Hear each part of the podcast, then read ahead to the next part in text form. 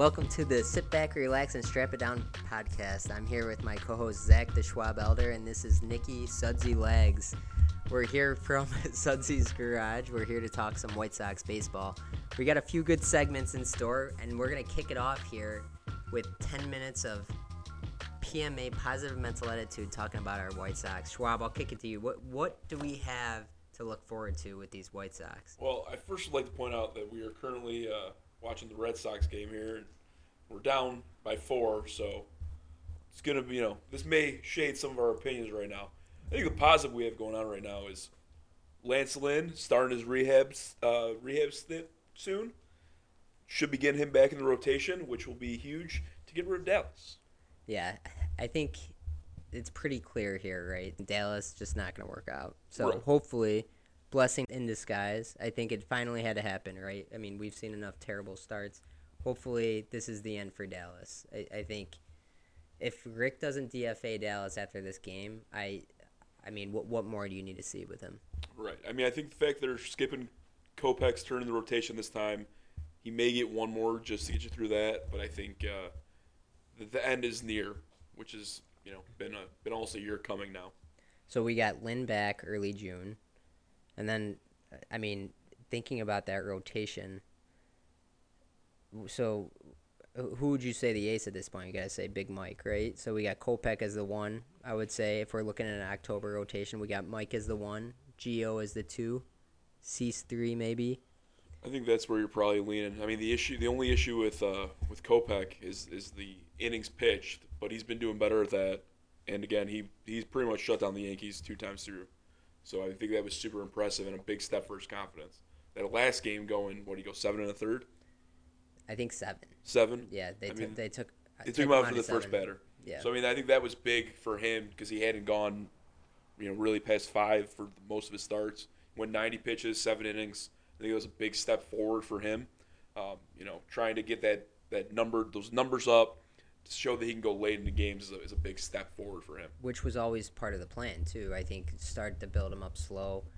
Here's my concern with Kopech, and it's the classic mindset of the White Sox since 2020, in my opinion, of babying these players that we're going to start skipping Kopech starts. It's very similar to what happened with Rodon last year. To me, Kopech, because Rodon, wasn't he coming off? He was coming off Tommy John. Yeah. So, to me, very similar. You got Kopech, he had Tommy John. He sat out the year with COVID. Last year he was in the bullpen. Comes out of the gates absolutely on fire. And you know it's going to happen. They're going to start spreading out his starts, they're going to skip him a few times, and then what happens there? Does he come down with an injury, or is that going to actually save him for October? I mean, I think that's the big thing, right? Rodon at the end of the year went through that dead arm period where everyone thought he was hurt. Clearly, in San Fran, he's shown that wasn't the issue. But that's the issue when you have that guy coming back and taking that big innings jump. I think that's why I would have liked to see him get more innings last year, Kopech that being, and not necessarily getting more starts, but more multiple inning relief appearances, right? Try to get those innings up. They didn't quite stretch them out enough last year for this jump to be without question. I think they tried to do that, but I'm trying to recall what happened at the end of the year. It seemed like towards the end he was only doing 1 inning outings, but earlier in the year he was doing, if you remember, that he was doing some double headers.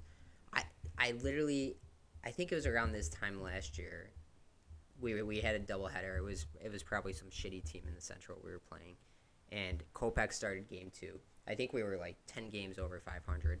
Kopech, I think, just breezed through 7, and then I think Madrigal, out of all people, had like the highlight game, who dominated, and that was just when you could see the future happening at the time.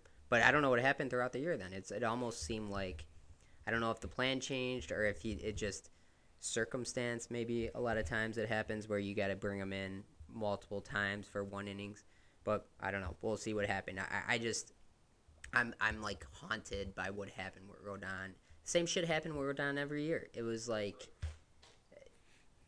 he would come out with a couple good starts, and then my big thing with these guys, it's like, let's treat them like professional athletes. Let's not treat them like they need a they need to be baby. I mean, Ozzy, did you see the post game when Ozzy was talking about babysitting TA? Yeah, I did actually.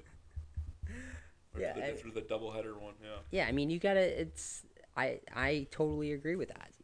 Well, and like the thing with Kopech is, it's easy to think that he just had surgery, but that surgery, he sat out the year for injury, then he sat out the year for COVID, then he pitched out of the pen last year, so he's pretty far out from that surgery date. So I mean, I'd like to think we can push him a little bit. Be smart, Try to space them out when you have a day off, and you can get Cease on normal rest or Gio on normal rest, and eventually Lynn on normal rest. Right, give him some breaks that way, so that you have him in the playoffs while still getting the most out of him. That's probably right. Yeah. Right, especially with the fact that we're not running away with the division right now, you don't have games to screw around with. I think that's ultimately the problem, isn't it? Too right. Like I'm. If this is last year, and we're 10 games up, this is a lot easier discussion. But right now, we're chasing games, and while it's not a ton right now, it's one where you go on a 3-4 game losing streak, and the Twins win. Well, now shit, you're chasing 8, 9, 10 games, and that's what you don't want to have. I think I couldn't agree with you more. It's to me. The slow start, I mean, we got a lot to talk about with the 2022 White Sox. Yeah. A lot to talk about. But the slow start, which is an understatement, we're 4.5 back.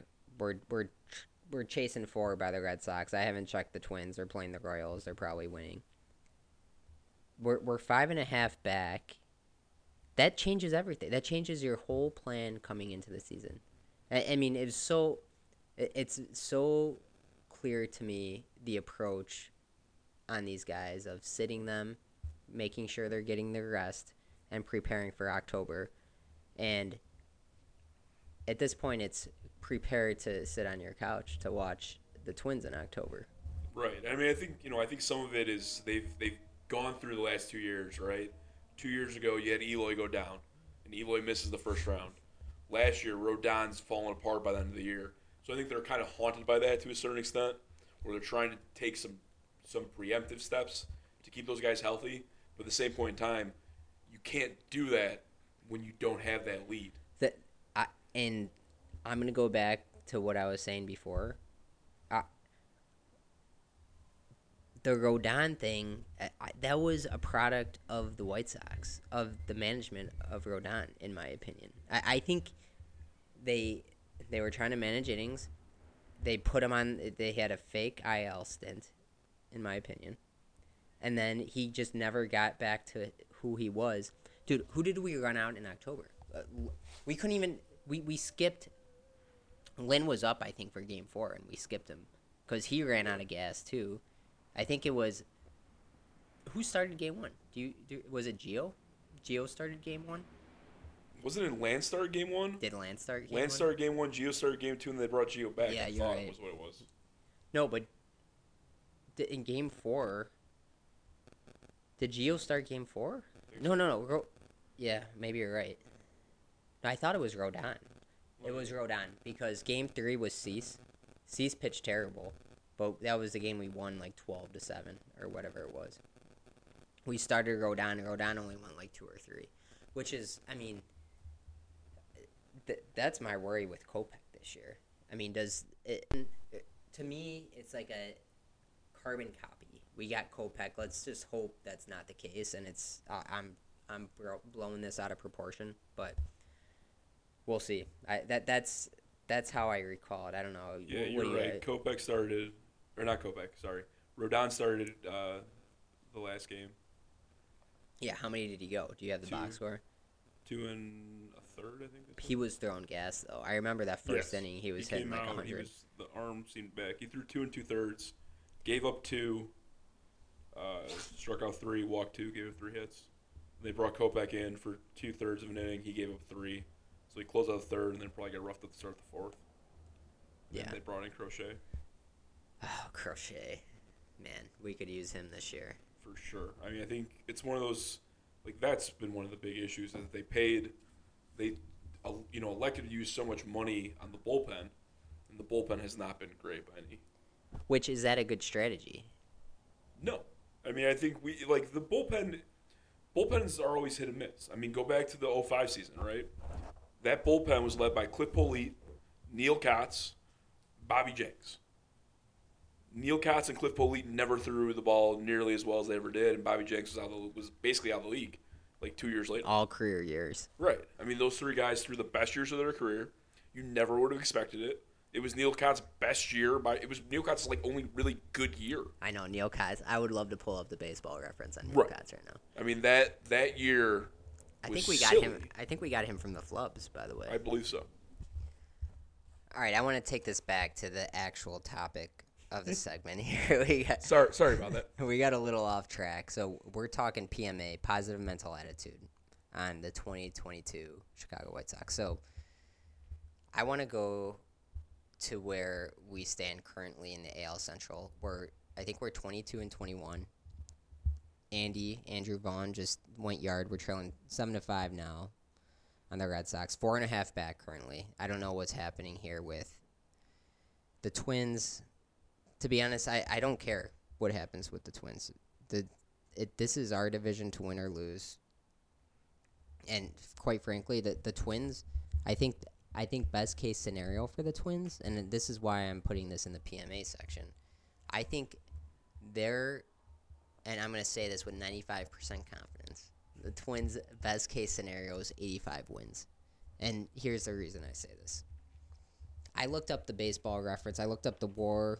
I looked up the past 3-year history on every starter for the Twins the other day.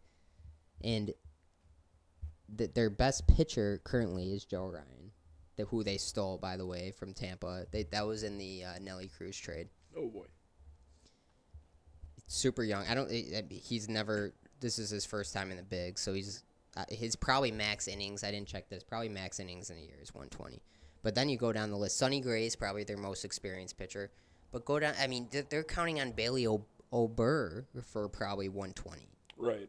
You know, they're young, at least, you know, a couple of those spots in the rotation, which is going to, you know, you're going to see those innings issues hop up. I think they're trying to build back to where they were, so I think they're not going to burn those guys' arms this year if they can avoid it. Who are they trotting out? So they got Sonny Gray, Joe Ryan, Bailey Ober. I think Ober was on the IL, actually. He just got off, I believe. I'm totally blanking on their pitching stat. It's a bunch of journeymen, is what. We'll pull it up.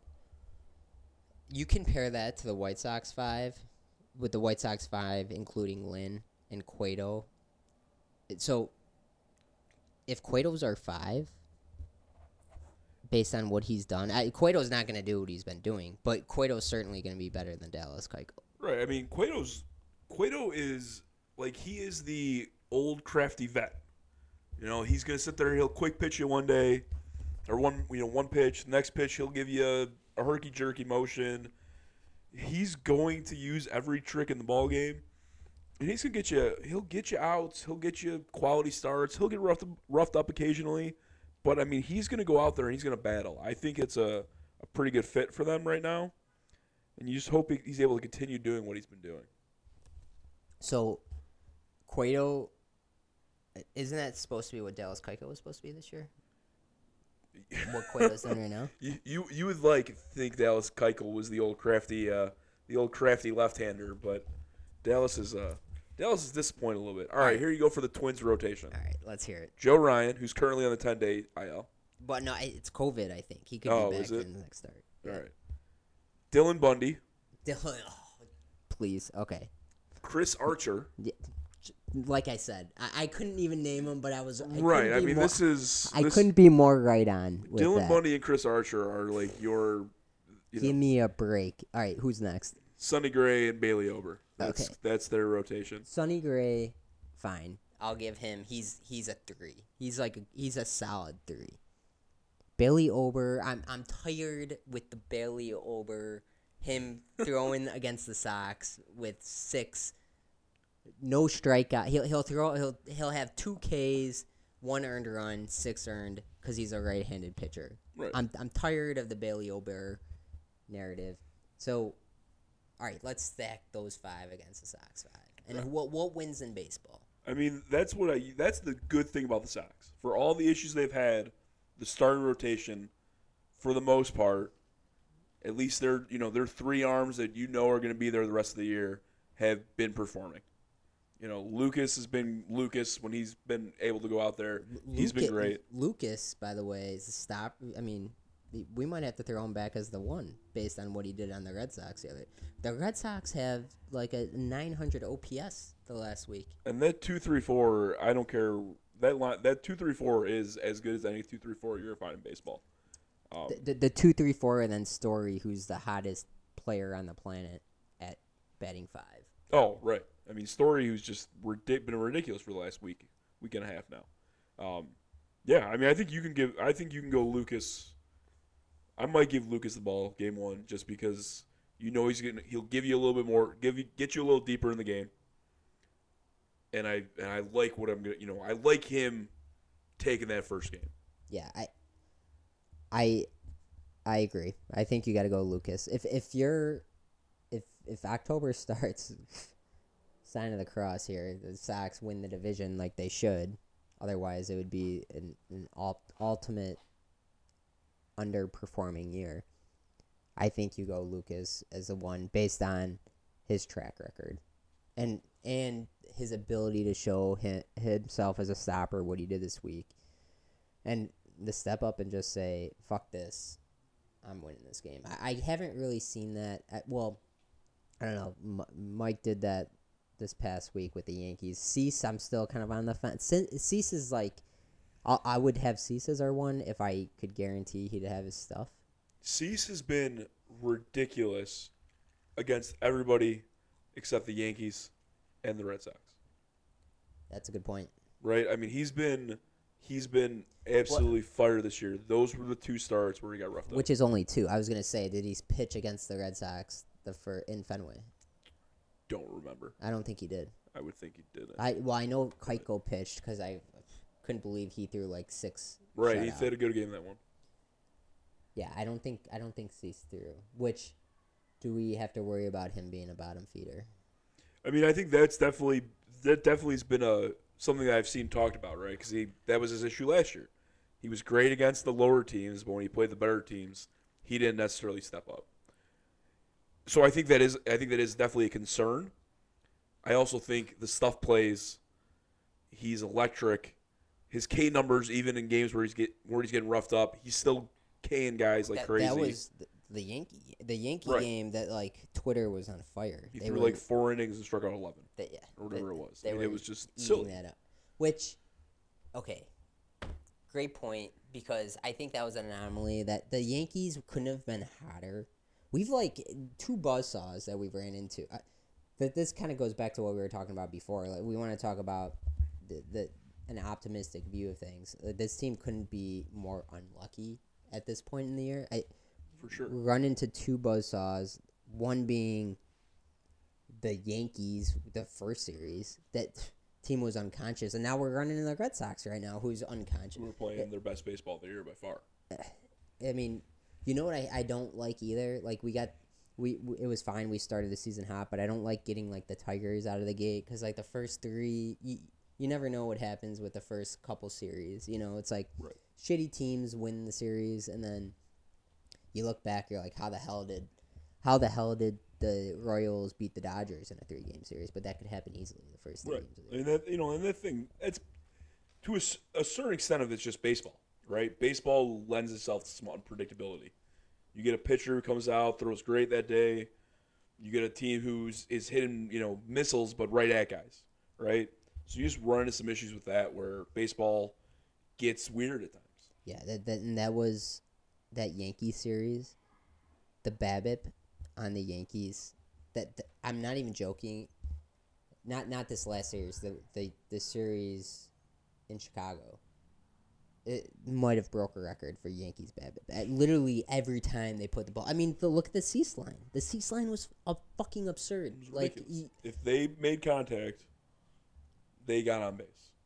Yeah, I got breaking news here on sit back, relax, and strap it down. Joe Kelly just bumped to the 15-day IL, unfortunately, after he looked nasty yesterday and just was getting his groove back, and they got Tanner Banks coming from Charlotte, which Tanner Banks, I've been following Tanner Banks since he's been starting for the Cannonballers, and pleasantly surprised at his stuff, and I thought he was very serviceable. So you got to give props where props due for Tanner Banks. At one point, he was the only bright spot for the White Sox. Right. I mean, he threw real well early in the year. I think he struggled a little bit of late, and it was one of those where they have they've got what they've. That was a Josh Naylor game. He was the third left-hander in the pen. Josh Naylor. Oh yeah. God, that game. That was the beginning of him getting sent down. I think he started that ninth inning. Yeah. All right, so we're moving on from the PMA segment because we're talking about the Josh Naylor game. But that game, I when I was watching, so we gave up. We were up six. What was it like? It was 7-1 or 8-2. That was when Pollock hit his first bomb. It was a 3-run in the eighth inning, and the most ironic part about A.J. Pollock's first home run with the White Sox is I think that cost us the game. Because if Pollock doesn't hit that home run, it's the bottom eight, right? We're up 5-2. A.J. Pollock crushes one to left. We go up 8-2. Liam was up, coming in for the save. Liam was unconscious. That was the week. We were on like a 6-game win streak, maybe 7-game. Liam's ready to come in. And then fucking Pollock goes yard. Tony sets him down, and then Tanner comes in. We're gonna get to Tony in a while. Not the hill that Tony dies on. Like no. I don't disagree with that decision necessarily. Like whoever comes in, you close out an 8-2 game. Right. But do you think here? I'm asking you the question. We're up 5-2. Pollock doesn't go yard, and Liam comes in. Fresh inning, 5-2. Do we win that game? I mean, how hot Liam is. Right. I mean, like, that's the thing is that I think you ask any pitcher, they want to – if you can start a fresh inning, a clean inning, that obviously helps you, right? So, like, you want to go in there, bases clear, your inning, right? You're going with essentially your best – I mean, Liam's locked down. He struggled a little bit at the beginning of the year. He's back. But Liam's damn good. So, if you can go to Liam there – I'm liking my chances, but you let them get a little momentum. They get hot. They get, they kind of get the bat swinging. You got to go in there. You're a little rushed. Your bullpen routine's rushed. You're going out there. It's no longer that clean inning. That's the worst. Definitely doesn't help. I'd agree with you. It's a real good point. I turned the game off. I turned the game off. Went to bed. No, I didn't go to bed. I was laying in bed. I was watching Better Call Saul. Waiting for the alert that the White Sox won. Wasn't getting the alert. Then, of course, the texts start blowing up. I checked the MLB app, and literally I'm not even making this up. I literally open up the MLB app. Bases juiced. It's that they scored 2 at this point. Bases juiced. It had to be 8-4 with Naylor up, and I'm like, fuck, I gotta turn this game on. So I turned the game on, and no fucking joke. I mean, I don't know. We gotta look back if it was the first or second pitch, and Naylor fucking crushed that ball. He literally, dude, you watch that replay. He was sitting fastball, sitting heat, and just absolutely smokes it. No doubter. That was, dude. I'm pretty sure that game, Pollock at the homer. I turned on one of the NBA playoff games. I think the Bulls might have still been in at that point in time. And I'm watching basketball because I'm like, all right, this game's over. I think I ended up falling asleep, and I think I awoke to text from you saying, oh, my God. And I'm like, what happened? That sounds You're right. Like, dude, Naylor. Like, yeah. All right. All right. Well, Josh Naylor turned into Babe Ruth for one night. That's that. Okay. Dude, it's like Josh Naylor. Trevor Story's doing the same thing Josh fucking Naylor did. It's ridiculous. Like, they run into these guys on just these absolute epic hot streaks who are just not – you can't get them out. It's just insane right now. JD Martinez right now is unconscious. I'm waiting for Yaz. I'm waiting for Yo. I'm waiting for run down the list. I'm waiting for anyone. Do we want? All right, so we're past the PMA segment, right? Because we gotta get to business. Yeah, I mean, I think we'll close it out with. We've got 5 runs today. Vaughn's driven in all 5. He's finally in the 2-hole where he belongs. That we finally got Vaughn where he belongs, doing what he needs to do to stay there. And I think that's the big positive right now. We're finally getting at least one or two guys in the right spot for the rest of this. It's a great positive, a great segue to our next segment, Hall of Fame baseball person's decisions. Dude, the second leadoff man that he tried to pull with why Andrew Vaughn was batting 9, that will never be anything other than absolute stupid. Wait. So back up. We're talking about Andrew Vaughn batting. Are we talking about batting 9th or 8th? Because how many times has he batted? He's batted like 7, 8, 9. But when he was batting 8, it's just dumb, right? 8 was dumb. 8. Why?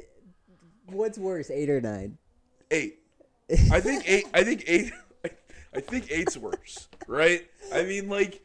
At least 9, you can sell the double leadoff man bullshit. I mean, I don't know, dude. I think 8's better than 9. At least you could argue. To me, I'm an at-bats guy. Like, dude. Totally agree. But here's going to be my argument. When you're batting 8 and the guy in front of you is Leury, yeah. Like, what are we doing here? Well, okay. You brought up the magic word, Leury. So Andrew Vaughn, this guy's gonna be. I think a lot of White Sox fans would agree that he will be a top 10 run producer. Talk to Steve Stone. Stone loves it. He'll be a top 10 run producer for the White Sox for the next 6 years. I mean, I think if you look at Vaughn, like you're saying, worst case scenario almost is Konerko. No, worst case for Konerko. Worst case for Vaughn. For Vaughn, yeah. Is Paul Konerko? No, dude, that would be. Paulie K was money. He was, but like. Yeah, I know Vaughn's gonna be good. I mean, Vaughn's gonna bat. I hear what you're saying. He's Vaughn's gonna be middle of the order and bat 280 for a decade. Yeah, with 30 bombs. You know what I love about Vaughn? He actually knows how to take a walk. He is a professional at bat. Yeah, he'll take pitches. So, one of the problems, as we know, all right, we're getting off topic. We're talking about Hall of Fame baseball person decisions. Gotta go back. So Tony today, not today. So today's May 26th, Thursday, and Tony has run out. It's game 44, I think. Because if we lose, we'll be 500. And Tony has run out 42 lineups in 43 games. I think today was probably. I didn't check the lineup today, but I'm gonna guess that was a new lineup. I'm gonna. I think he's 43 so for 43. I don't. No. You think he's got 2? As of 2 days ago, he was perfect. Every day had been a different lineup. That's almost impossible. Right. And yesterday we had Burger and Moncada, which was the first time those two, I think, had played together. Well, Moncada's not playing today. Right. But yesterday they had Moncada, and Burger got sent down when Moncada came back, I believe. Then today, I mean, maybe. We'll give him the benefit of the doubt and say he's had the same lineup once. At some point you run out of games that you got to have the same lineup. You can only have so many combinations, I guess. Well, what do you think about that? It's just insane, right? I mean, it's one of those things where... let's be honest, very few bats have been playing well. I mean, it's Timmy, it's Luis, it's Vaughn. Abreu's got some stats that look good, but hasn't produced. Everybody else is struggling, right? So I understand where when you see everyone struggling, you're almost just throwing things against a dartboard hoping something sticks. But at the same point in time, I also feel like when you go in the lineup and one day you're batting 3, the next day you're batting 7, then you're batting 5, then you're batting 9. Like, it messes with you. Especially as a young player. Right. Like, Andrew Vaughn. All right. Andrew Vaughn, the moment he's come up, so he didn't, I don't think he played in AA or AAA. No. His first game in AAA was his rehab stint. So this guy, you're talking about a guy that came straight from the Cannonballers, formerly the Dash, and never has had... Another thing I'm confused about with Andrew Vaughn, because I'm going to talk about the defensive positions that he's playing. Tonight he's playing right, and Pollock's playing left. Yep.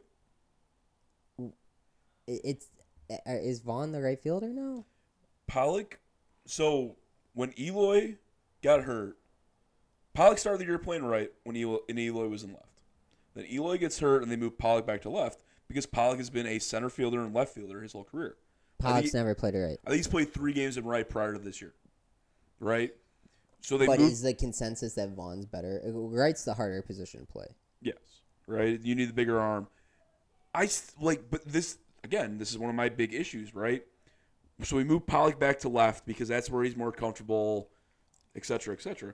But when Eloy's back in 2 weeks, Eloy's going to play left. So who plays right? Then Pollock's gonna have to move back to right. Pollock's playing right. So like it's short-sighted, right? It's short-sighted. Yeah, I think it's a good point because the optimal lineup is Vaughn's DHing. Vaughn's DHing or Eloy's DHing or Abreu's DHing, right? And in all those situations, that means either Vaughn's playing first or he's playing left. Yeah. The optimal lineup, he's not playing right. I lost track of my train of thought, and I'm going to go back to it on Vaughn. So it started with different spots in the lineup, but I think since he's come up, he's played left, he's played right, he's played first. Tony threw him out at third for a doubleheader. Yep. I mean, as a young player. I think he played second for an inning or two last year as well. Talk about a guy who's just like taken all the bullshit and gone out and just produced. Well, I mean, that's why I consider that's why I say I think the worst case scenario for this guy is like a Konerko, right? He's going to be very, very good, and he has dealt with nothing. He's dealt with a ton of adversity, right? He doesn't get to play in AA. He doesn't get to play in AAA. He comes up to the majors, and he's started. He's come off the bench. He's played right. He's played left. And this is a guy who played first base in college. Probably played first base in high school. Maybe played third. And we threw him in the outfield and said, "Hey, Andrew Vaughn, listen, man, you're a good baseball player. Figure it out." Right? I mean, he's been serviceable. He's the, again, is he a good outfielder? He's okay. But I mean, it was a way to get his bat in the lineup. And, I can't, you're finally starting to see it, right? Where he's finally starting to get, it's getting a little more consistent playing time. Just keep him in the two-hole, right? Right. There's no reason for him not to be in the two-hole. If Moncada's not producing right now. I mean, especially if you're going to bat Luis 3. Yeah. Right? If we decided we want. I love Luis in the 3, by the way. I think splitting Timmy and Luis up just by that one spot. You have to. It's very clear that Tim and Luis are the two best hitters on the team. I don't think you could, to your point, you can't hit them back to back because right. Those guys, they're 1-2 in swing percentage in the league. It's painful, right. But it's also those guys like Luis is. I love that he swings at the first pitch because I don't like when he has 2 strikes on him. Right, I don't want Luis trying to battle back from 0-2. Yeah. I want him jumping first time he sees something good. Let's. Now, be more selective, but be on the attack mode. So, if you're Tony, what's your optimal lineup? Or if Luis is healthy, it's got to be it's T.A. Vaughn. Okay. Luis, yep. Abreu. Yeah, top 4, lock it in. Right, easy. I mean, I don't think that needs to change. But with that said, we locked it in. Vaughn's batting 9 half the games, so. Let's put that in perspective, but keep going. So, who do you got at 5? I think you're 5-6. This is where 6. It gets tough because right. No one's playing well. You look at the fucking box score, And I think I screenshotted the box score the other day and highlighted it for you, the OPS. Yes. And this was when Luis was out. Yeah, it's scary. You and maybe Vaughn wasn't playing. Maybe Vaughn was. I don't know. But you pull TA and Vaughn, and you look at the others, and we're talking like Leury Garcia across the board. Never things I want to talk about. All right. So I digress. I mean, I think you have to. I think it has to be. It's either Pollock or Yasmani, right? Yeah, it's whoever's getting hot. You know, Pollock is one of those guys who is a righty bat, but he hits righties just as good, if not better, than he hits lefties. Yeah. So it's not like you gotta, move Pollock down against righties or down or up against lefties, right? So I think right now, today, I'd probably have Pollock there. Pollock's. But the hope is Yasmani heats up, and then Yasmani's banded behind Abreu. Yeah, Pollock. So I agree. The Yaz thing kills me, man. He was so freaking hot. At the end of last year, he was. I think people forget how good he was when he came back from that knee injury. He went on an insane power streak. Power streak. His OBP was over 400 last year. Ridiculous. I mean, that's the biggest issue, right? So last year, Yasmani went through that cold streak where he couldn't get a hit, but he still had a solid on base percentage. Right. This year, his on-base percentage and average are both down. Okay, great point, because Yo is doing the same thing. Right.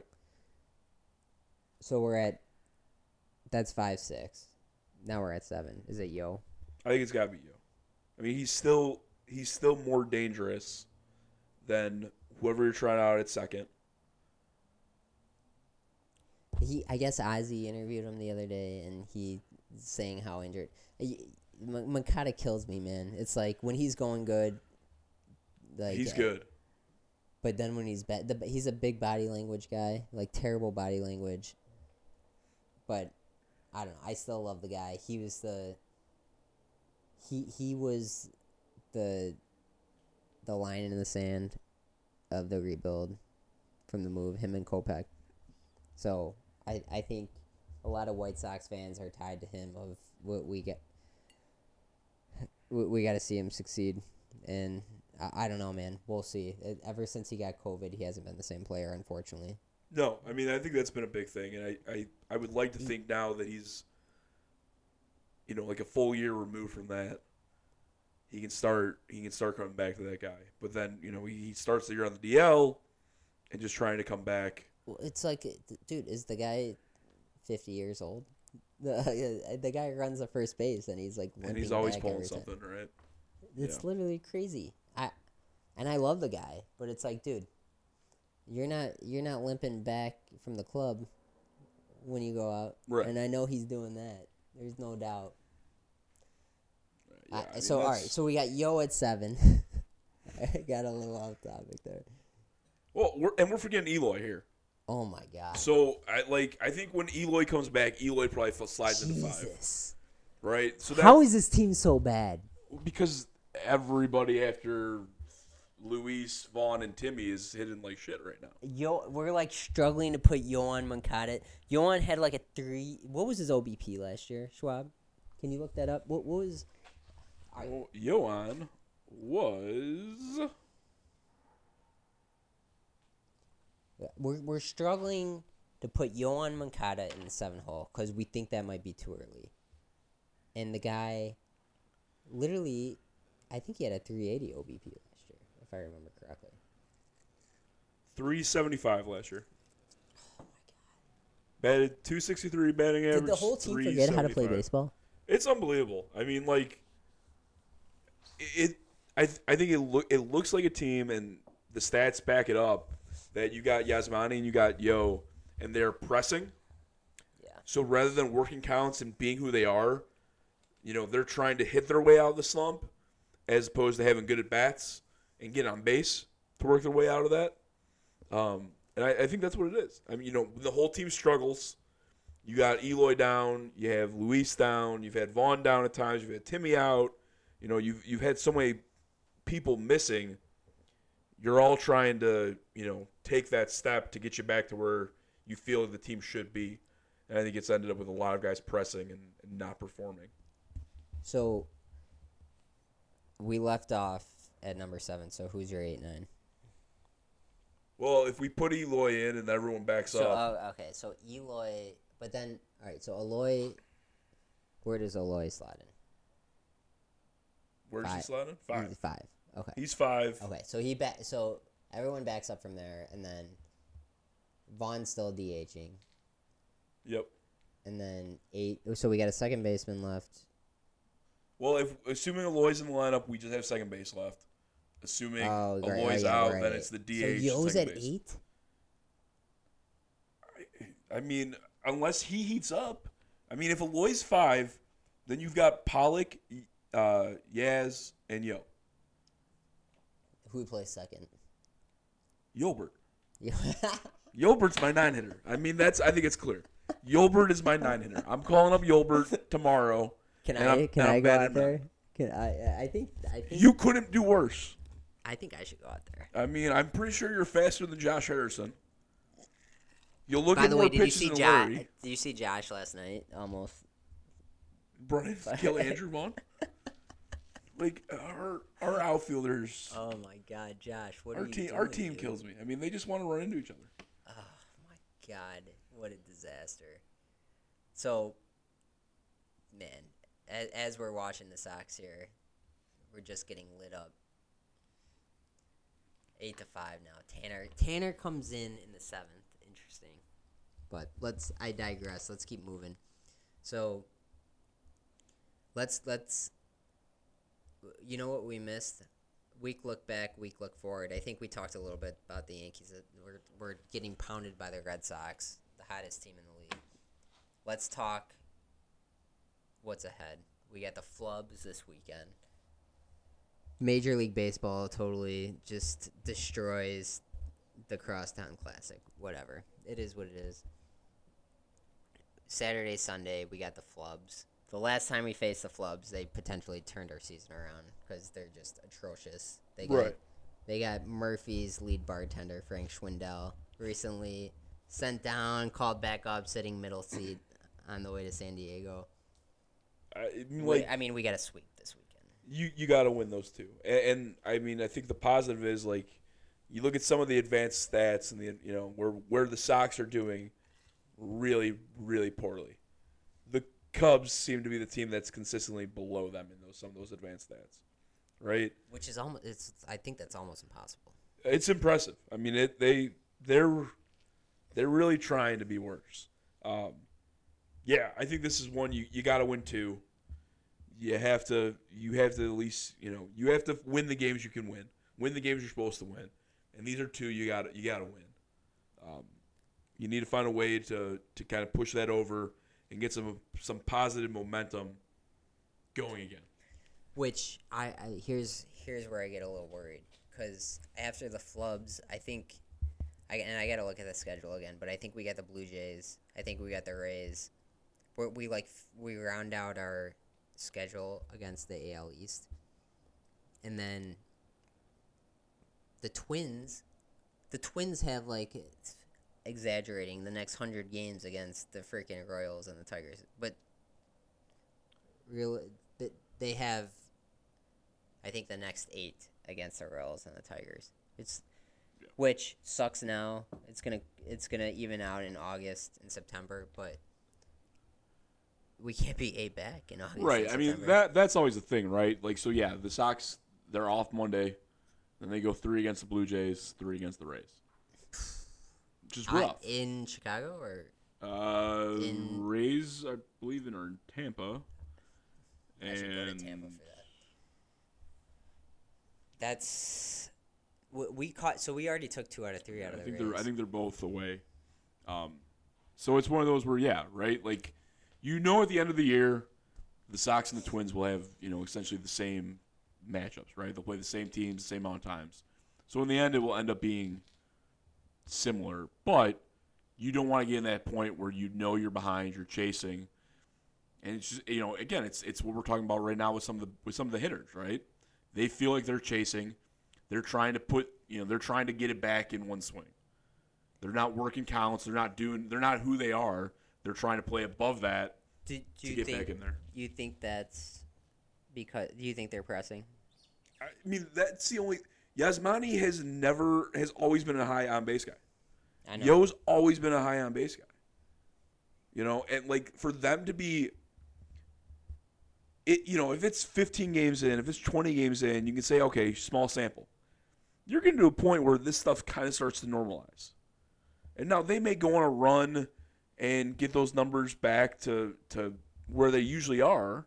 And, I mean, I think you would say that's probably going to happen just based on the way baseball works. But, I mean, I feel like that has to be what's going on. Yeah, I hope, right? I mean, otherwise, what's the explanation? Like, it's pressing. It's they've suddenly gotten old and the skills have washed up, or it's they found a hitch in their swings or a flaw in their approach. But I think not every team's like that smart to find the holes in our team. You know what I mean? Right. That's why it's like gotta be that we're pressing. It's gotta be, dude. That makes the most sense. But we're in game 44. This is getting out of hand. Right. You might read my obituary tomorrow. It's cause of death. Game 44 of the Chicago White Sox 2022 season. It's maddening. I mean, it's, you know, for an offense that did pretty well last year, they just have not produced. And having Luis down for a week or whatever the hell it's going to be, like, that's a huge loss. What a, you know, yeah, that's just like a kick to the nuts. I mean, What I got distracted there. All right, we're going to transition here to put on your fresh socks. We're going to talk a little White Sox farm system. Schwabby, what do you got for me? I'll kick it to you. I got a couple in mind, a couple prospects I want to talk about. You mentioned one earlier, who should be batting in the 9-hole. What do you got? I mean, Yolbert is playing some... You know, I think he's an older prospect, right? He came over from Cuba. He didn't play his first year in states until he was 24. I think he's 25 now. He's playing. He played really well last year in Double-A. He's playing well right now in Charlotte. He's supposed, you know, everything. All the reports are he's a real quality second baseman. With what we're getting from second base right now, I don't know how you can keep him down, right? I find it very hard to believe If his floor isn't bad, coming up and batting 150, I mean, which is what we're getting from Josh, right? I mean, exactly. Yep, exactly, you know? Right. I mean, he can't be worse. Right. So you might as well try him out and let him try him out. He's 25. I love that you bring up his age because nothing says White Sox prospects more than a 25-year-old that we're hesitant to bring up. Right. I mean, it's. If Fernando Tatis still played for the White Sox, Charlotte, he'd be in Charlotte. I mean, he'd be leading the International League in OPS. He'd be an International League phenom. I mean, like that's the stuff that drives me nuts, right? Is that like, you know, that was my joke when he first cracked with the Padres and was killing it. That's why I'm not mad about the deal. Could you imagine if he was with the Sox? There's no way he'd be in Birmingham. I mean, like, it's just, it's ridiculous. We're obsessed with the old prospects. Right. I mean, Birmingham and Charlotte would have loved Fernando Tatis because he would have spent way too much time there. All right. So I'm going to, my prospect is Lennon Sosa. This guy was off the radar, but he's, all right, so in Birmingham, playing short. Probably league average, I would say, up until this year. You look at his numbers; he's leading the Southern League in OPS right now. He's 22. Yeah, he's young. He actually is a legit. So a 22-year-old doing that in Double-A is, for some reason, he's like number 20 on the prospect list. That's got to be adjusted. But at the same time, why not give guys go from Double-A to the pros all the time. Right. You said it yourself. Why not give him a chance? I mean, I think you got to give – like, what we're getting from second base with Harrison and Leury has been bad. I mean, it's not league average. It's below. We'll get to Leury, but right? I completely agree. So, I mean, I see no reason when you're – the way I look at it is the Sox need a jolt from somebody, right? You got to fire somebody, bring somebody up, make some sort of move, and see if you can't get a little energy, get a little juice into the club. You got to do it. Second base is a hole right now. And if we're not going to take – if we're not going to tell Burger, hey, Burger, we're throwing you at second, let's take it. Let's we've some legitimate second basemen in the minors who are doing well. So here's the problem, and I don't think it's a problem, but Rick Hahn thinks it's a problem. In order to get Yolbert on the team, in order to get Lennon Sosa on the team, you would have to DFA Harrison. Yep. Because you can't have Yolbert, you can't have Harrison and Leury on the same team. Right. And what happens when you DFA Harrison? That you're admitting that you took $5 million and you lit it on fire. What did Harrison sign for? About I think he signed for about $5 million. Yeah, somewhere between 3 and 5, I believe, was what it ended up being. But you did with Eden last year. If you were willing to do with Adam Eaton, you did do it with Eden. Good point. And you're gonna end up doing it with Keuchel. I mean, again, right? Like, if he doesn't do it with Keuchel, let's not go there.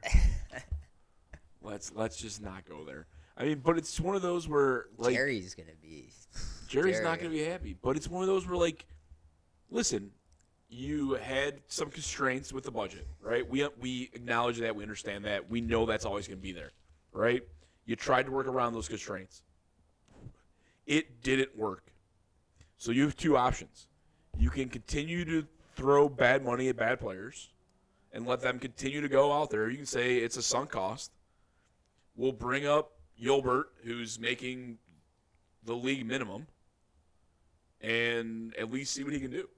So I love what you just brought up because I'm an accountant.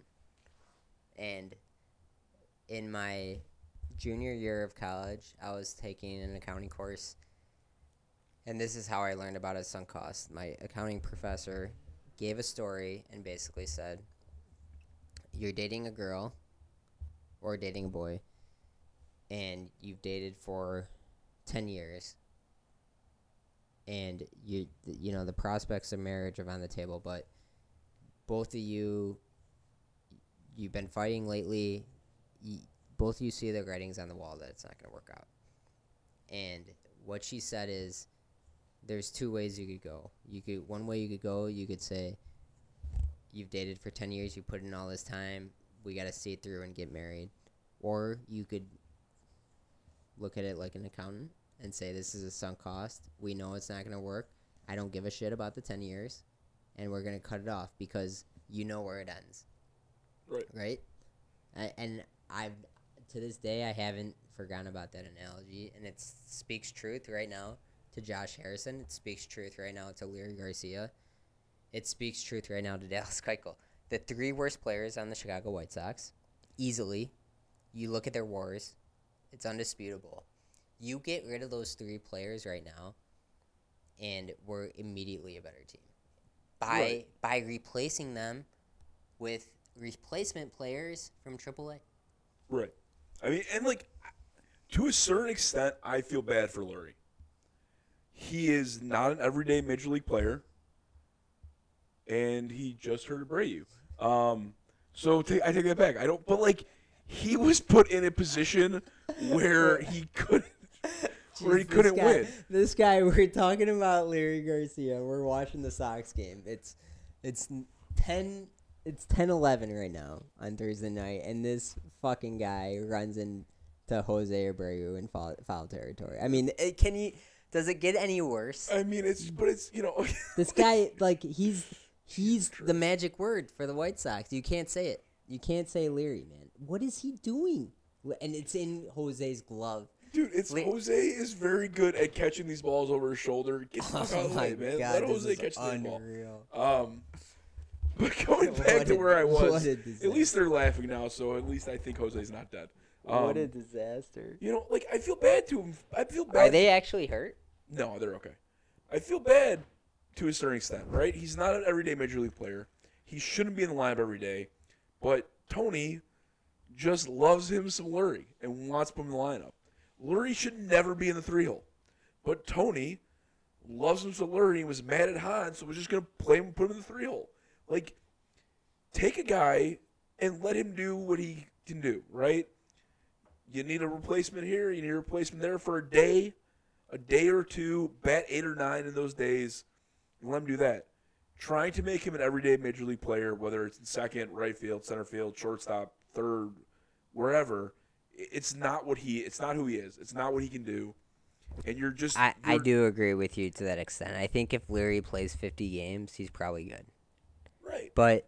he plays so much. He's playing 140 games. La Russa puts him in these prime spots in the order, and it leads to everyone being angry with him. Where if he's used the way he should be used, you know, I think you're okay. Leury, oh my God, White Sox fan and Leury, what a relationship. But like, I go back, and this is kind of what we talked about with just who we're talking about prospect wise. It was a bad signing. Not because of who Leury is as a player. Well, because of who Leury is as a player, right? He's a utility guy. Yep. And you have a minor league system full of guys. Dude, the minor, it's loaded. It's like, in fact, the only loaded position is second base. Right. Second short. Right? I mean, your number 3 prospect by pipeline, Jose Rodriguez, shortstop. Your number 7 prospect, Romy Gonzalez, shortstop, second base. You know, you've got Yolbert, 14, shortstop, second base. You got Sosa, who we're talking about right now, shortstop, second base. I don't get it, man. It's just that was not a guy who needed a 3-year contract. It's a 1-year, $3 million, and that would be high on the money. And we went. Who's offering Leury 1-year, $3 million? I don't think anyone. No. Han. Dude, he's making $17 million. Is that right? Is my math half mil? Yeah, 16.5. 16.5. Yeah. I mean, it's silly. It's absolutely silly. What are we doing? It's just silly, right? It's like Ryan Pace move. He's outbidding yourself. Hey man, somebody's got to drive the market up, and if no one else will do it, you do it on yourself. Oh my goodness. But it's Leury. Just like these are, you know, and that's where we're good in the minors, and that's why it's money that didn't make sense. All right. What a missed opportunity tonight as we're watching the White Sox versus the Red Sox. The Royals upset the Twins, throw a 3 spot up, and then Dallas Keuchel takes the bump. It's like what? So you want to talk about another prospect? Why isn't Davis Martin still up? Okay. What are we worried about DFAing Keuchel? Right. Have we seen enough? The sample size is big. So like, it's not a sample size anymore. It's a population. Yes, I mean this is the second year he's come out here and has underperformed, right? And now with the changes in the amount of times you're able to send a guy down, if you're gonna bring Davis Martin up, let him stay up for 2-3 turns through the rotation. See if he can be a quality, legitimate pitcher. And here's the other thing.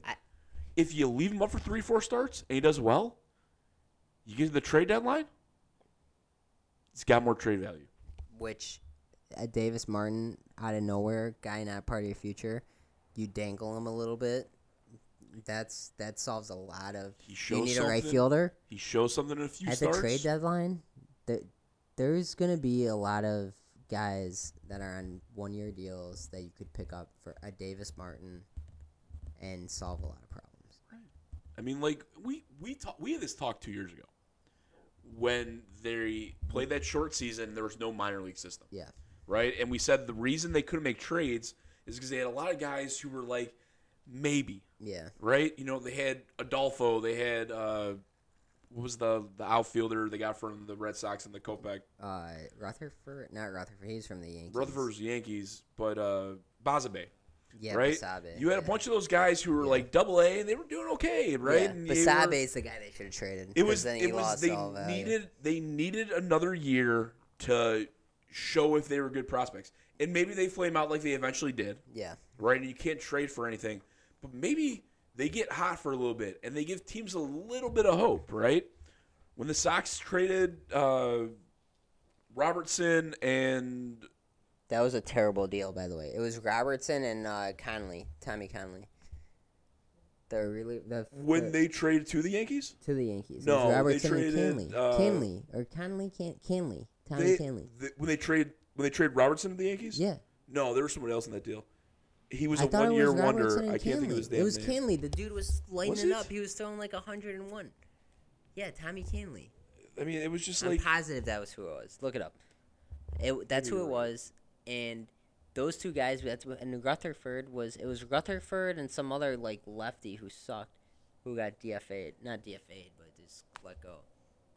Oh, you're right. It was Tommy Conley. It was Rutherford, Tyler Clipper, Ian Clarkin, and Tito Ian Clarkin Polo. Was a lefty. Tito Polo is. Polo. I want to know why that guy didn't do well. Legendary for Robertson, name, Frazier, and Tommy Conley. You're right. Everyone needed Tito Polo. But like it's one of those things where Blake Rutherford was he had high draft capital and he was showing some things and Rutherford, by the way, he got DFA, so he was like out of options and was on waivers. Nobody claimed him. Now he's back. He's actually having the best year ever. I think he's got like a 900 OPS. There's some surprisingly high performers in the minor league system. Our minor league system's shit. Yeah. If you look at our record, but like you got some players that are actually doing decent. Surprising, like which is unusual compared to the previous years. Right. But I mean like you're supposed to be in your contending window. And the fact that we're not spending in this window is frustrating. Or we're spending, but we're spending poorly in bad positions. Great point, because everyone wants to get on Jerry for not spending, but I think we're top 10. I think. I thought we were 6. All right, in payroll, we're in the top 10. And I said this the other day: misallocation of resources by yes, 100%. We talked about spending on relievers, mistake. Should we create the money for Rodon right now? We could do it very easily. Easily. So we got, God, what a as I speak, the Red Sox are pouring it on. Let's create a contract for Carlos Rodon. We got qualifying offer was 18. 18 mil, 18. Which he might have taken. It'd be hard to turn. You think he has to take it because I don't think anyone is. Boris said they wouldn't take it. Boris is full of shit. They all say they won't take it. And then they realized that no one's going to give them the draft pick compensation that still was attached to it this year. And then you end up having to take it. So, Josh Harrison. How much was Josh? Let me pull up a little sport track right here. Get this all down to the penny for you. I don't even think I'll put Leury in, even though like you need a second baseman, even though we could have a replacement level player who's doing better. So, Harrison I think was like 5 mil maybe. So Harrison is. We right. have adjusted salary. Harrison is at 4 mil. 4 mil. So that's 4 mil for Josh. Vince, how much is Vince? 3. That's 7. Joe Kelly, how many? 7. So we're talking about our reliever who's given us maybe 6 out of the bullpen. Not great. He's been injured. Whatever. That's 7. So that's 14. You want to know how to make this really easy? Yeah. You know who you don't sign if you have Carlos Rodon? Who? Johnny Cueto. 4-2. That's 4? 4-2. That's 18. We're at 18 right there. Right. That was our 18. You don't have to sign Cueto. We're at Cueto. Yeah, well, Cueto was like the insurance. Like, oh, shit. Cueto sucks. Shit. Oh, Lance shit. Got hurt. Vince sucks. Lance got hurt. We gotta sign somebody, so we signed Cueto. I love Cueto though. Cueto, not Cueto. Great Cueto. Point. That's our money. So we got Cueto, Vince, Josh, and Joe, and that's not even including Leury, which was the worst.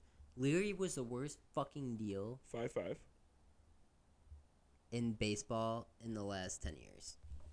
I mean, like Kendall Graveman is a really good reliever. Yeah, great. He's making 8 mil. 8 mil. The fact that we gave the difference between Joe Kelly and Kendall Graveman should be more than $1 million. And I like Joe Kelly. I really like Joe Kelly. Right? He's been hurt. He's battled back. Like so that like there are some things that have been outside his control. I truly believe that Kendall Graveman's more than $1 million better than Joe Kelly. Dude, I was looking at Baseball Reference today. Graveman had like 3 good years, and one of them was the COVID year. Yeah. Before that, he was not good. No. But he's good. I like Graveman. That's not where I'm going. Kelly's also like had some really bad years. Relievers are like relievers, right? We should have signed the sheriff up in Detroit. The lefty, I don't even know his name. I call him the sheriff because he used to pitch for the Flubs. You know who I'm talking about? Andrew Chafin, yeah. The sheriff. Why didn't we throw him? He signed a 2-year $13 million. He signed for less than Kelly. He signed for less than Graveman. Look at his ERA.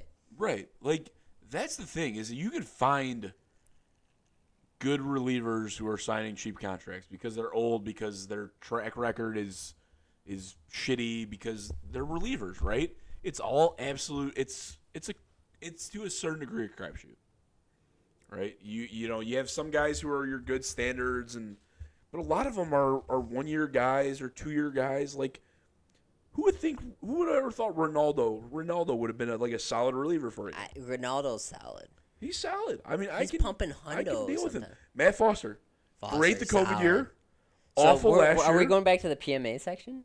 Maybe. I with this game going the way it is, I've got to find something positive about it. Like, how do you think Tony makes it to the mound every night? He's the guy. Like, he's a specimen, man. For a guy who I'm pretty sure is dead half the game, he's a specimen. I love when he runs. It's something I get great joy out of. I fucking hate Tony so much. It's awful. It's awful. He just makes decisions that make me say, what are we doing? It's tough, man. It's tough being a White Sox fan in 2022.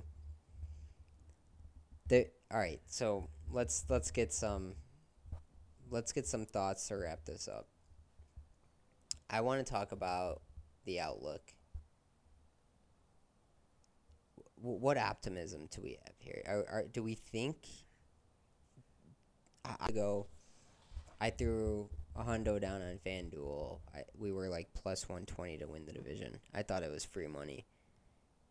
I still think it is. I don't like the Twins. Dude, look at the box score. Look at the OPS for every player on the White Sox. There's no way that continues. Is that possible? Well, I think you look at one of the things to say about baseball is by the end of the year, you're going to play the numbers on the back of your baseball card, right? Your numbers are going to be there at the end of the year. Now, it may come over a hot stretch where you get super hot for a week, you hit 7 bombs, next thing you know, you're back on pace for your numbers. It's kind of like the Red Sox. Right. You know, Trevor Story. Trevor Story goes absolutely ridiculous for a week or two, and now Trevor Story's numbers look like you were kind of expecting. Right? And you don't realize that if you look at just the box score and you look at just the stats, you see, okay, well, there's Trevor Story's stats. That's what you expect. You don't realize he did it over 2 weeks. I think you look at so many guys in the Sox, and so many of them are – you have to think Yasmani is going to give you something similar to what he's given you. He's got to, right? Like, right? I mean, this has to end. He's going to end up hitting 240 to 250. He's not going to hit – he'll have a 360 to 370 on-base percentage, and he'll hit 25. So you brought it up the other day. You sent me a text. Simeon and Grandal are the 2 worst left-handed hitters, I think, in baseball right now. Like, there's no way both of those players are the 2 worst hitters in baseball. Well, and, I think with Simeon, at least you can – there are things with Simeon that made sense, right? I think often when you see players get a big contract and move teams, you see their production drop for that first year. Now, typically, I think it's usually when you see them going from AL to NL or NL to AL, that's when you see a bigger drop. But you see that from time to time. The other thing is that with him last year in Toronto, not being able to play in Toronto, they're playing in Florida. They're playing their spring training park in Florida. They're playing in Buffalo. Miska Muska Park in Buffalo. Right. Mickey Mouse Park. Both of those stadiums, yeah. Right? Hitters' paradises. So I think there were things popping up last year that made you say, okay, those numbers might not be real. Those numbers may fall back. Yasmani's in the same park. He's doing the same damn thing. We're playing him at catcher less. That's the only difference. is that we really want to play Reese McGuire all the damn time. Yeah, I mean, Reese can't play 80. He needs to let him be Kopech's personal catcher for reasons I still don't understand, and let that be his one start a week or two starts a week. So, I think we both agree, looking forward, it's got to turn for both of our health's sake. It's got to turn. Right. And we don't know when. Maybe this weekend against the Flubs. They just gave up 20 against the Reds, which is, I mean, that's against the Reds. That's impressive. That's impressive. So we'll see what happens. I think overall I'm optimistic about the White Sox. I think we've hit every ridiculous stat you could hit through 44 games.